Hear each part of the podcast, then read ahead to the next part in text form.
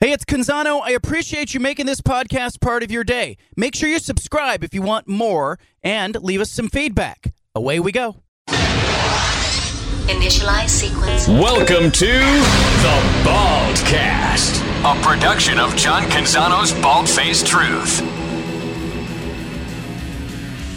Softy from KJR was with us earlier in the show. He said this. Oregon fans may sit back and go, hey, we played them tougher than anybody twice. Those games probably could have Yeah. gone either way.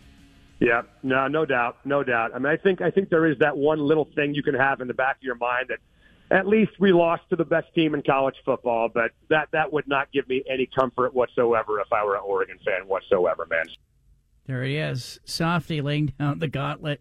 Also going on to say he does not believe Oregon fans should root for Washington. Not everyone agrees with that. Christian Caple, he's the guy when it comes to coverage of the Washington football program. What a journey it has been. You can read Christian Caple on montlake.com. That's the website if you really want to know what's going on with Washington football. Christian Caple has you covered. He is boots on the ground in Houston. He's joining us now. Set the scene for us, Christian. Yeah, so Washington, uh, I think their plane is scheduled to land here in just a little over an hour at Houston, Michigan. Got in a little while ago, and you know it's it's interesting. It's not quite as much like media hoopla lead up as the semifinal because you play the semifinal and then the championship games in seven days. So there's a big media day tomorrow with players and coaches from both teams, and um, that's really it. You know, I think the head coaches will have a press conference Sunday, and then you finally play the game. So um, I think most media and everybody kind of associated with the game getting into town today, and and tomorrow's the big day to talk to these guys about what's going to happen on Monday, and and two more days, and, and we finally get a, a, a thrilling conclusion to what has been a, uh, a pretty unprecedented season at Washington. The you know the readership that you have had. If we can just get inside kind of your the business of covering Washington football. I mean, this could not have broke better for a guy who was leaving the athletic, going out on his own. I mean, this is a magical run for a team, but very fortunate for Christian Caple, man, who's covering this team. Yeah, it um it hasn't been bad. That's definitely uh that's definitely I mean, you would you would think that even just if it if it were just that they were going to the Big 10, right? Cuz that's an all-time story. I mean, that's uh that's one of the biggest news stories in the history of the program. Washington and, and Oregon together making the decision to leave the 12 to go to the Big 10 and then they follow that up with a season that has them 14 and 0 and playing for a national championship and it's been an especially interesting season to document just because it has been so dramatic. I mean, week in week out, everybody knows by now they've won 10 straight games by 10 or fewer points. You have the amazing finish against Oregon in, in October in Seattle, and then another one in Las Vegas for the conference title, and you've got a last second um, you know, field goal to win the Apple Cup thrown in there, and a great game in Corvallis that they needed to convert a big first down at the end to win, and you know, pulling out a, a really close win against a bad Arizona State team, and and scoring 52 points at USC, and the battle with Caleb Williams, and all these things. I mean, it really kind of has been a, a it really kind of has been a storybook type of season for them. It's fun to watch Michael Penix Jr. National media seemed to uh, be surprised at what he did in the Sugar Bowl. You were not surprised. How is Penix handling, you know, the last couple of weeks? You've had a chance to interview him, see him after the game, after the Sugar Bowl. Where is his mind right now? Yeah, I mean, he seems as locked in as he's ever been. I know Kalen DeBoer said after the Sugar Bowl that he had called his own meeting with his teammates the night before, and it just kind of reminded everybody, hey, it's New Orleans and um, you know New Year's Eve and all that, but to stay focused and um, you know he he wants this as bad as anybody. This is what he came back to Washington for, and he's been their leader since he got here. Really, you know, listening to Roger Rosengarten, their right tackle, talk about how detailed he is and focused he is at every every little thing, from every walkthrough, every practice, and every meeting, and um, you know, holding people accountable too. That when a standard's not being met, you know, Ryan Grubb, their offensive coordinator, has talked about that. That they there was a practice, I think, after the Pac-12 championship game when they were back in Seattle that they, you know, he he really felt like the offense wasn't performing the way they wanted to, and didn't need to say anything because Michael Penix Jr. Was, was the one to step up and kind of call it out. So he's been that guy for them, you know, since uh, I think since he he really took control of the job after getting there last year, and I mean, based on his play against Texas, so it really seems like he's just operating at an even higher level. Christian Caple with us on Montlake.com. Health wise, uh, Dillon Johnson's health has been a subject of conversation. Do you have an update there? Uh, can you read the tea leaves? You know Kalen DeBoer better than anybody. Yeah, I mean, it, they're talking like they expect him to play. I did. Um, I'm in Houston, but I did see a video on Instagram, I think, of, of Dillon Johnson walking to the bus at their big team send off um, on campus today, and he appeared to be walking fine. He was wearing slippers and you know no no boot or crutches or anything like that. So I, I think it's really been a matter of pain tolerance for him all year. He's battled a few different things. This most recent injury, I believe it's a foot injury, and I think it's the same one that he actually suffered at Oregon State. He got stepped on late in that game and was limping around, and really you had to gut through their their next couple games playing with that. So it doesn't sound like there's any necessarily new damage to it or anything. I, I, I at least based on what DeBoer said, I kind of seems like it's just a matter of can he get through it, and he's played through every single thing so far. So I mean, he's the kind of guy that you know if if he's upright and can move around, he's going to give it a go. The matchup of this game, what do you see? Because I can sit back and go, well, it's the Michigan ability to run the football against the Washington defense. How do you see this game, Christian? Like, what are the important factors as you see uh, as we head to Monday? Yeah, protect Michael Penix and get open downfield.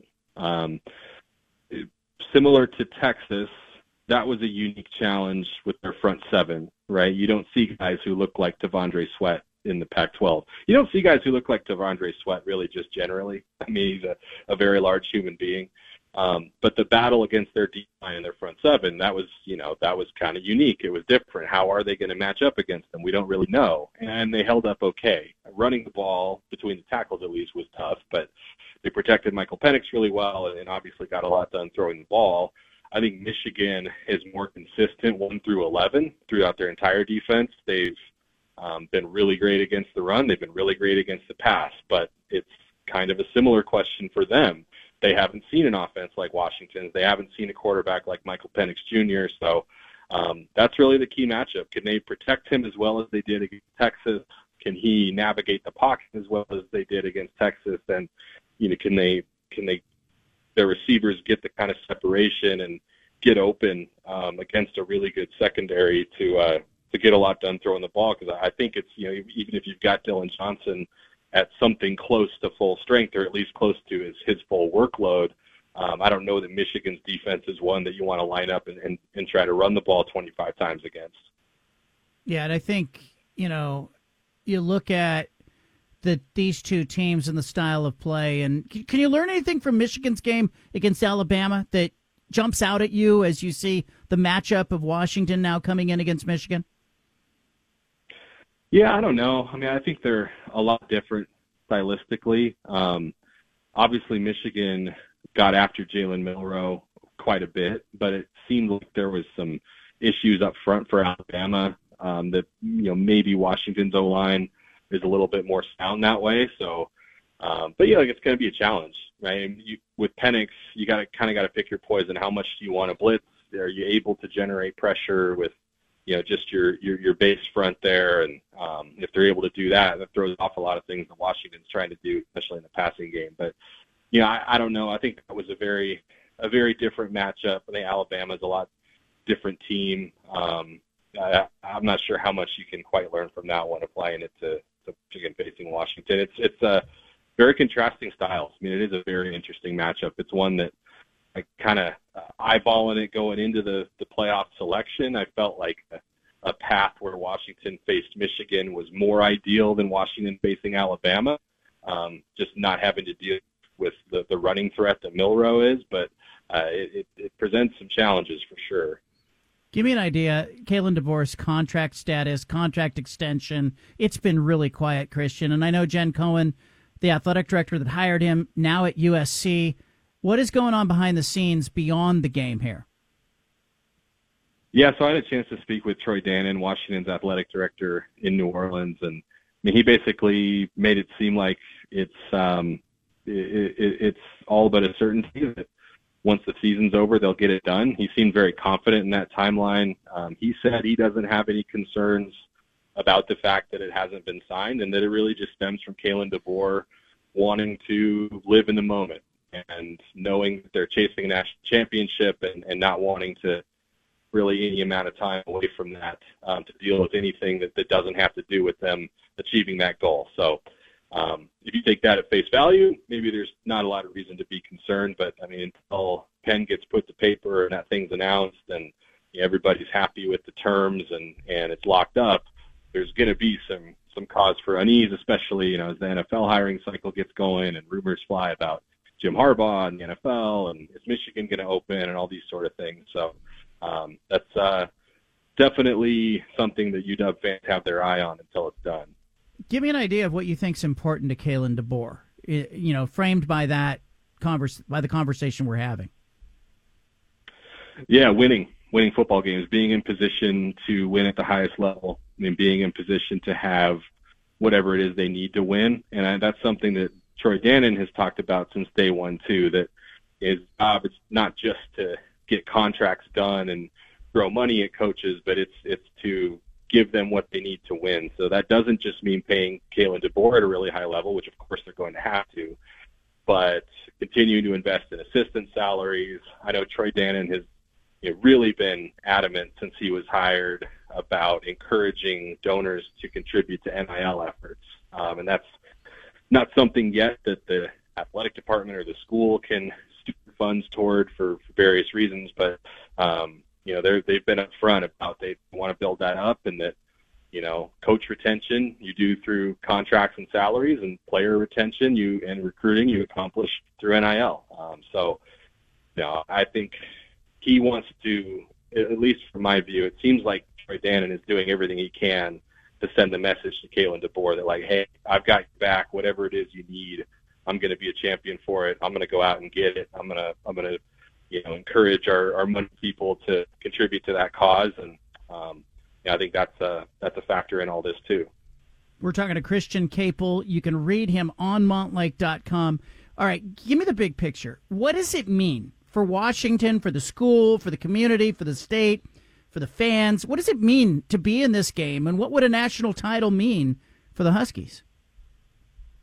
Yeah, I mean, it would be everything, you know. And I was kind of caught my eye today. I had a, a reader send me a link to a tweet that the the general University of Washington account put out, not the athletics account, but just the regular campus account, about the positive impact that a championship can have on the university as a whole, and you know what it does for uh, admissions and applications and you know, UW's own own news, UW News on Twitter, tweeted out today that recent estimates say after a university's national championship appearance, applications for admission increased 10 to 27 percent.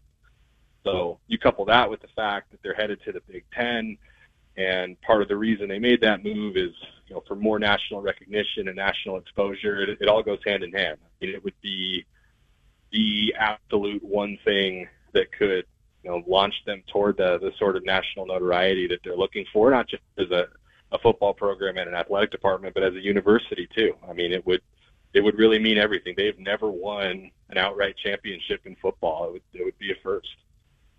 Christian, um, you know, as you look to this game, people forget Michael Penix threw for 430 yards and he gets a lot of the attention, but the game was ultimately won on defense and we've seen like the Arizona State game and some other games this year that were won on defense. Can the Washington defense slow Michigan down enough for Penix to make that matter?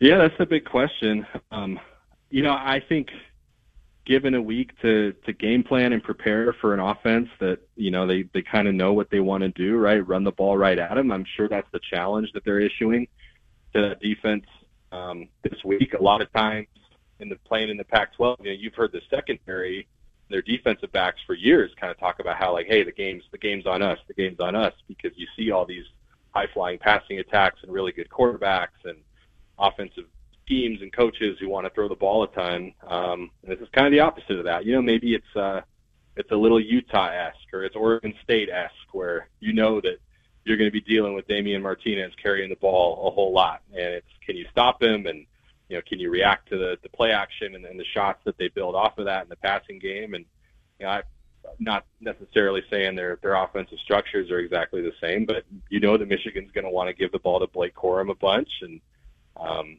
you know take their shots when when it's there, but you know force them to to stop that run game first. So Texas got something done that way. Seemed like maybe there was more to be had. Um, the game script I think called for them to a little more later because Washington put you know, got by a couple scores, but um, that's that's the big question. You know, are you are you going to be able to step up and kind of play that big boy brand of football on defense against a future Big Ten opponent to win a championship? The window here, you know, it feels like it's tied to Penix, right? He's going off to the NFL, got great receivers. There's really a win now mentality anytime a team gets to a title game. But do you have a sense if they can keep DeBoer in place? Can Washington get back here? Can they get back here within a year or two? Can they be a regular playoff participant? How vital is it, in your mind, for Washington to take advantage of this opportunity, this window, and and you know what does the future look like? Yeah, I mean, outside of shoot two, three, four programs, you really, when you're in the title game, got to feel like when when are you going to be back? You know, when are you going to have an opportunity like this? Nobody really knows. You know, again, unless you're a Georgia or an Alabama. I mean, even you know, look at Clemson under Dabo Swinney. That they they won a couple titles and they can have ten win seasons, and it just kind of feels like like they've taken a step back. You know, so it's it's so hard to get to that level. And you know, in the 12 team playoff era, you're going to have to do even more damage in the postseason to get there and, and play more games and all those sort of things. So I definitely think the expectation is going to be that they should be either competing for or in the 12 team playoff going forward. Um, especially with, you know, assuming they do lock DeBoer up, they're going to be paying him a lot of money. They're going to be investing in football probably like they never have before. Expectations come along with that. So, um, you know, I, I know Kalen DeBoer has a lot of experience coaching in the postseason from his, his Sioux Falls days and, um, you know, some battles with the same programs kind of over again. His track record is is pretty good that way. So I think he's proven, at least at lower level, he's really good postseason coach. He's won the Pac-12 championship game and a college football playoff semifinal in Washington and, and, a, and a bowl game last season. So um, I think that they'll be the type of program that if they can get there, if they can get in the field, they'll probably always feel like they get a shot. Um, the transfer portal changes things too, right? I mean, they've already reloaded at quarterback with Will Rogers. We'll see, you know, how he fits the system. They're going to be reloading new receivers next year after having a, a pretty generationally talented crew this season. Probably going to lose a couple offensive linemen. So, yeah, I mean, next year is going to be kind of the test of okay, where is this program at? What does a, a reload look like after a, a potential national championship season? Is it seven and five? Is it nine and three? Or are they going to be right back in that 12 team playoff? Um, you know, we'll, we'll kind of see next season. Uh, what what does the the reload slash rebuild look like under Kalen DeBoer coming off of a, a year like this? Christian, I appreciate you. I will see you there at the stadium. Do you have a game prediction? Who do you like? Do you have a score? Do you have a feel? Yeah, I, I've probably just seen Washington get it done too many times now to pick against them. So um, I picked them to beat Texas in a close one, and I, I'm probably just going to have them to beat Michigan in a close one. It just kind of seems to be what they do. There you go. I I uh, I think it's going to be the same as well. I think it'll be a one score game. And how do you pick against Penix in that situation? Uh, Christian, I appreciate you, man. I will see you at the stadium. All right, thank you. We'll see you there. There it is. Christian Caple on Montlake.com. Stephen, I want to kick this around. We will talk again on Monday. I'll be at the stadium. But I want to kick this around and, and talk about what it would mean Is it all that bad for Oregon fans if Washington wins it all, or is there a silver lining to it? I, all of that coming up, plus your phone calls 503 417 7575. What are your thoughts on Monday's national title game? What does it mean for Washington? What does it mean peripherally, peripherally for Oregon? Leave it here. We interrupt this broadcast with a special announcement from the Bald Hey, sorry to interrupt the podcast, but if you want to listen to more of the Bald Face Truth Radio Show, including more of this segment that you're listening to, make sure you subscribe on SoundCloud and iTunes to the Bald Face Truth Radio Show. Thanks for listening.